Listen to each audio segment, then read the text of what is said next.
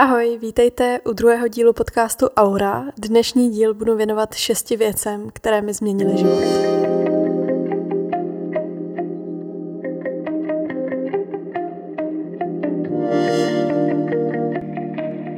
Doufám, že se vám líbí nová znělka. Vybírala jsem ji hrozně dlouho, mám z ní uh, děsnou radost, tak doufám, že se líbí i vám. Já ještě než začnu, tak uh, jsem se rozhodla uh, vám tady skočit v jiný den, než jsem tady tu epizodu nahrávala a řekla vám pár informací, protože teď vlastně Aura nevyšla týden, respektive vychází později a to z několika důvodů. Za A jsem byla poměrně dlouho nemocná eh, a ještě to eh, je slyšet trošku, takže, eh, takže jsem nechtěla donahrávat epizodu, vlastně to ani nešlo, já jsem pořád kašlala, takže, takže tak víc asi netřeba. A potom já vždycky epizody nechávám zvučit a zvučí mi je Kuba, který byl pro změnu taky nemocný, takže prostě komplikace, život, děje se. Tak jsem vám chtěla moc, moc, moc, úplně nejvíc na světě poděkovat za všechny vaše nádherné reakce. Já, moje srdce fakt plesá, vůbec nevím, nemůžu ani najít slova, abych vyjadřila, jak velkou z toho mám radost. Vážně vám strašně děkuju eh, za všechny nádherné zprávy, za sdílení, za hodnocení na Spotify i Apple Podcasts.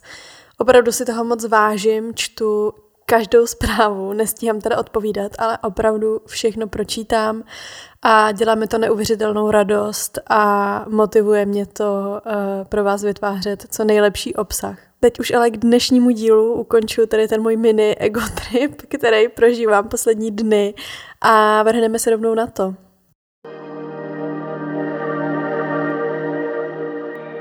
První věcí, která mi změnila život eh, a která vnímám, že byla zároveň takovým jako prvním velkým převratem k mýmu novému já, eh, byla yoga. O józe a mojí cestě k ní, plus jak to mám teď, eh, pro vás připravuju samostatný díl, protože to je opravdu na dlouho. Ale když jsem jí, když jsem jí začala opravdu jako praktikovat, tak to pro mě byl první sport a první jako aktivita, u který jsem měla pocit, že se vážně soustředím jenom a čistě na sebe. A já jsem před sebou uh, vždycky měla tendence utíkat před svojí hlavou, protože je to v ní občas náročný. a taky to byla první věc, u který jsem začala své tělo vnímat jinak, než jsem byla zvyklá. Najednou to pro mě nebyl jenom uh, zevnějšek, nebyla to jenom schránka, kterou nějak posuzuju kvůli tomu, jak vypadá. A taky to nebyl jenom uh, stroj, ve kterém, ve kterém přežívám. Najednou to bylo jako, to možná bude znít zvláštně, ale já jsem poprvé měla pocit, že to tělo je opravdu součást mě, že to není jenom něco, co se nechová tak, jak já si přeju a co není tím, eh, čím bych si přála. Začala jsem vnímat nejen to, jak vypadám, ale co umím a kam se umím posouvat a spojit hlavu a tělo dohromady. U hodně bodů vám nejspíš dneska řeknu větu, že vám o tom povím někdy jindy, ale eh, já bych se ráda v těch podcastech vždycky soustředila na to, co zrovna probíráme a proto nebudu třeba úplně u všeho zacházet do detailů, tak vám to říkám rovnou a s tím uh, jdeme i na druhý bod, který možná bude trošku nečekaný a uh, je to učitelka na Gimplu. Rozhodla jsem se sem uh, dát tady ten bod takhle jmenovitě a nejenom jako uh, osoba. Samozřejmě nebudu jmenovat úplně konkrétně, ale rozhodla jsem se proto nejen kvůli tomu, že je to pro mě zcela vážně jedna z nejdůležitějších osob, eh, která mi v dosavadním životě figurovala, ale taky kvůli tomu, jak nečekaně nás může ovlivnit někdo, kdo by nás třeba nikdy nenapadl. Já vám o svý tragikomický školní cestě, která má teda díky bohu eh, poměrně dobrý pokračování, někdy určitě povím, ale ať vás trošku zasadím do kontextu eh, na svůj poslední Gimple, kde jsem teda už i úspěšně maturovala, protože já jsem několikrát změnila školu, jsem přišla ve druháku jako úplně ztracený, zdrcený dítě, který absolutně postrádalo systém a jakoukoliv motivaci něco dělat. Já jsem tady nikdy nebyla nějak oprsklá nebo drzá nebo jako namyšlená, povýšená eh, vůči těm učitelům nebo tak, minimálně si to teda aspoň myslím. ale moc se mi v té škole nechtělo být a trápilo mě uh, fakt spousta věcí. Upadala jsem do depresí a soustředit se na školu pro mě bylo extrémně náročný, protože jsem za A neviděla smysl ve vzdělávání se, uh, za B jsem si nevěřila, že na, že na to mám, být dobrým studentem a uh, pokračovat pak třeba na vysokou.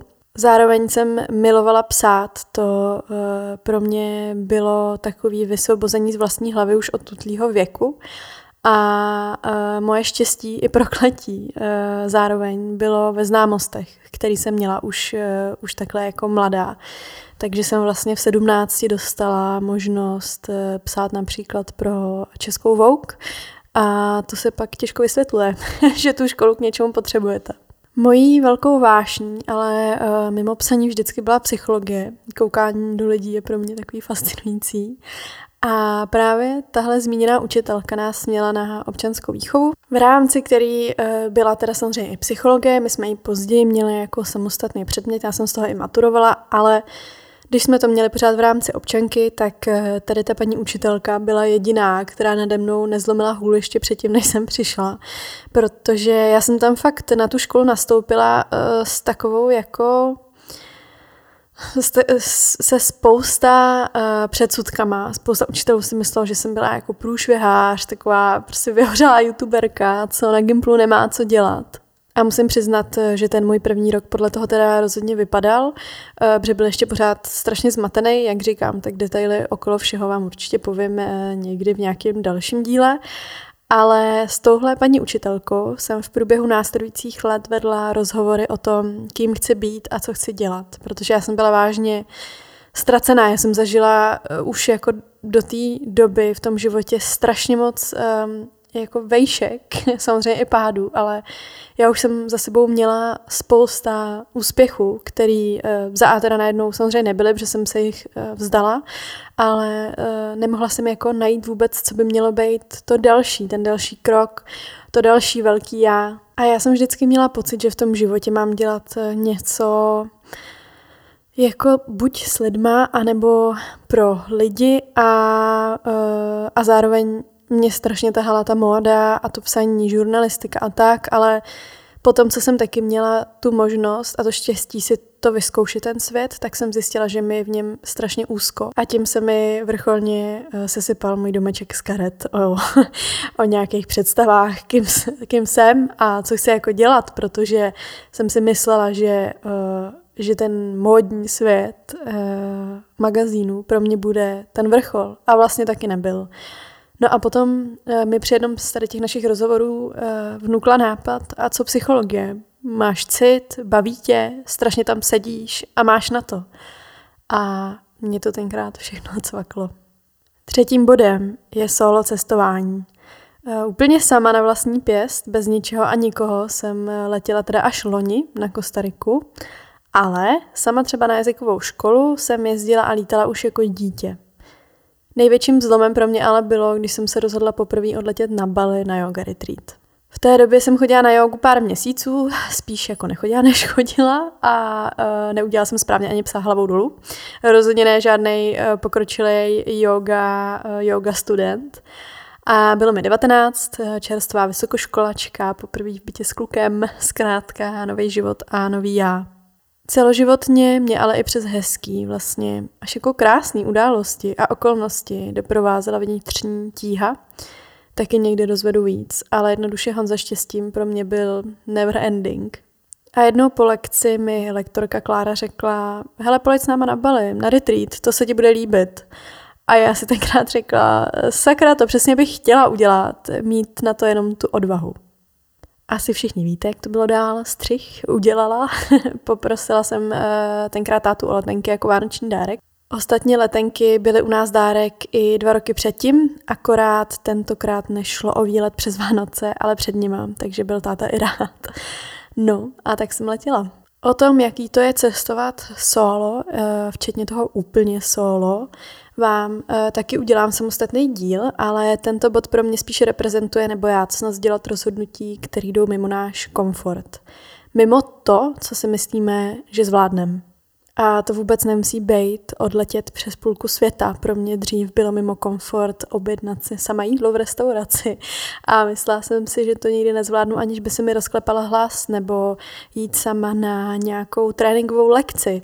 Opravdu těch možností, čeho se bojíme a co si myslíme, že sami jednoduše nezvládneme, je pro každého z nás desítky, ne stovky, tisíce, miliony. Asi záleží uh, na tom, kde se zrovna ve svém životě nacházíme, ale jednoduše vycházet mimo komfortní zónu a mimo to, co si myslím, že zvládnu. Čtvrtý bod. Mám vztah s rodiči. Často jeden z nejkomplikovanějších vztahů v našich životech vůbec. Někdy teda naopak ten nejčistší, nejláskyplnější a komfortující. Pro mě jsou dneska oba máma i táta někým, komu můžu říct všechno ale ne proto, že by byli vůči všemu absolutně tolerantní a podpořili každý moje rozhodnutí, ale protože jsme si vybudovali vzájemný respekt a nebojíme se diskuze.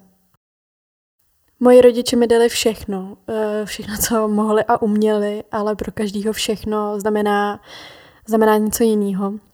Jak asi víte, tak my nejsme úplně tradiční rodina, respektive naši spolu nejsou, eh, ale to pro mě paradoxně bylo asi největším vysvobozením. Eh, opět téma, který určitě někdy rozeberu více do hloubky, zároveň tady balancu na pokraji soukromí našich a nechci rozebírat věci, které by si třeba nepřáli, aby byly na internetu. Každopádně tohle bylo nutno říct, abych vám naznačila, že naše vztahy byly uh, z části dost traumatizující. Na druhou stranu, i za to jsem jim vděčná, protože díky tomu jsem eh, dneska tím, kým jsem. Pointa tohoto bodu ale je, že právě ta práce, která za našima dnešníma, dovolím si říct, eh, harmonickýma vztahama stojí, je to, co mi změnilo život. Eh, bylo to extrémně bolestivý, proběhlo hodně hádek, vzájemných výčitek, nepochopení, ale když se vyčistil vzduch, spadly ega a zároveň uh, se vzali v potaz věci, který ten druhý prostě nějak má a už je asi nezmění, tak to bylo jako kouzlo. Vím, že se to lehce říká a poslouchá a taky vím, uh, jakou tíhu ale nese tohle všechno opravdu dělat. Moje rada tedy je, nesnažte se zvítězit, snažte se pochopit a zkuste občas sundat masku svého ega. A tento bod se opět nevztahuje jenom eh, na konkrétní případy, eh, nebo spíše příklady, který vám tady dávám já. Eh, vztahuje se to na všechny vztahy, které v životě máme. A navazujícím bodem na tohle je láska. Asi už jste se smířili s tím, že ten podcast bude občas zdárný kliše, ale zase vám to trochu otočím. Nemluvím totiž o nějaký životní lásce, tu jsem třeba já podle mě uh, jednou zažila a věřím, že ji zažijeme za život klidně víckrát. Nějaký jsou větší, některý menší. Nejde tolik o to, kdo to ve finále byl, jde o to, co u toho cítíte a jak vám to otevírá srdce všem dalším láskám. Pro mě byla dosavadní největší životní láska Kuba. Čtyři a půl společných let mě naučili, co láska znamená a dovolili jí prostoupit nejen vůči dalším lidem, ale i vůči sobě a celému světu, když, když to tak dovolím říct.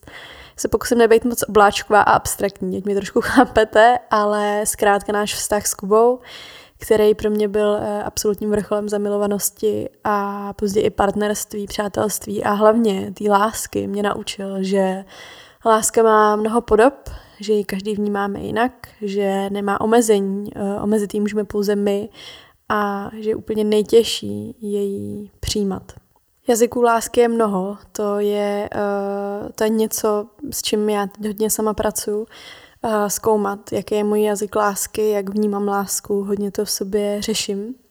A v momentě, kdy jsem si dovolila do tohohle moře, tohohle tématu skočit čipku, tak eh, se mi otočil celý svět zůru nohama. Dovolit si být zranitelná je něco, eh, co se sice stále učím, ale obrovskou lekci si myslím, že už mám za sebou. Dovolit si mít rád, milovat, nechat se na někom záležet a nebýt to prostě soběstačný. Dovolit si nebejt vždy racionální a taky si dovolit tohle to všechno přijímat. Láska mě děsí a věřím, že nebudu sama, ale strašně mě učí eh, a učí mě nejen svojí bolestí, ale hlavně svojí krásou. Posledním bodem je odpuštění. Tady strávíme asi nejméně času, protože s váma pro tentokrát nebudu sdílet příklady, ale neminou vás ve věnované epizodě.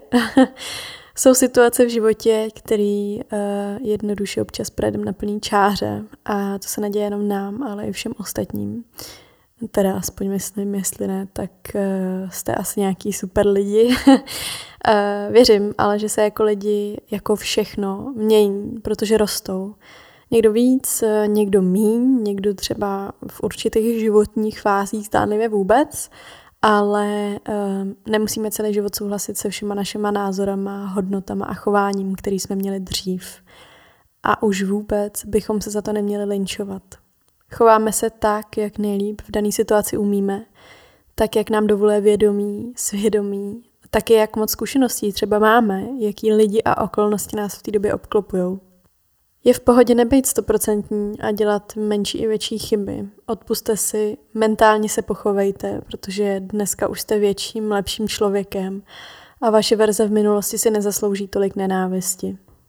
Stejně tak odpuste všem dalším lidem, i když něco nebylo fér. Není to fér v sobě dál nosit a ne vůči ním, ale vůči vám. Tímto dnešní epizodu ukončím a využiju její konec na Samozřejmě mě zajímá, jak se vám dnešní epizoda líbila a taky mě zajímají vaše věci, které vám změnily život, protože si myslím, že můžou být dost různorodý.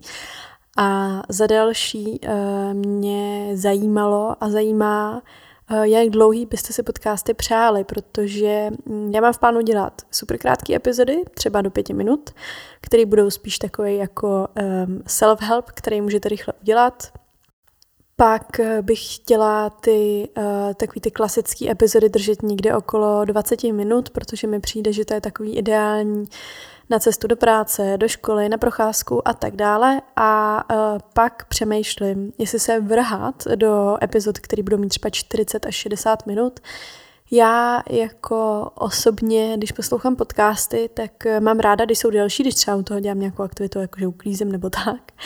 Ale uh, zároveň vím, že mě to občas prostě štve, že ten podcast musím rozkouskovat na několik částí, abych se ho stihla poslechnout.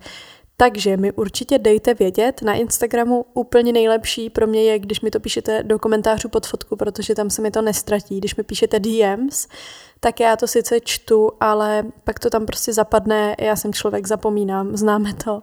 Takže když mi budete psát pod fotky, Uh, tak úplně ideální. Já se budu snažit postovat vždycky nějaké fotky, které budou jako souviset s podcastem, abychom v tom všichni měli pořádek a budu se moc těšit eh, na další epizodu. Dělá mi vážně radost, kolik z vás podcast zatím poslouchá a doufám, že ani dnešní epizoda vás nesklame. Dejte mi vědět uh, odpovědi na všechny otázky, které jsem na vás vychrlila a budu se moc těšit příště naslyšenou.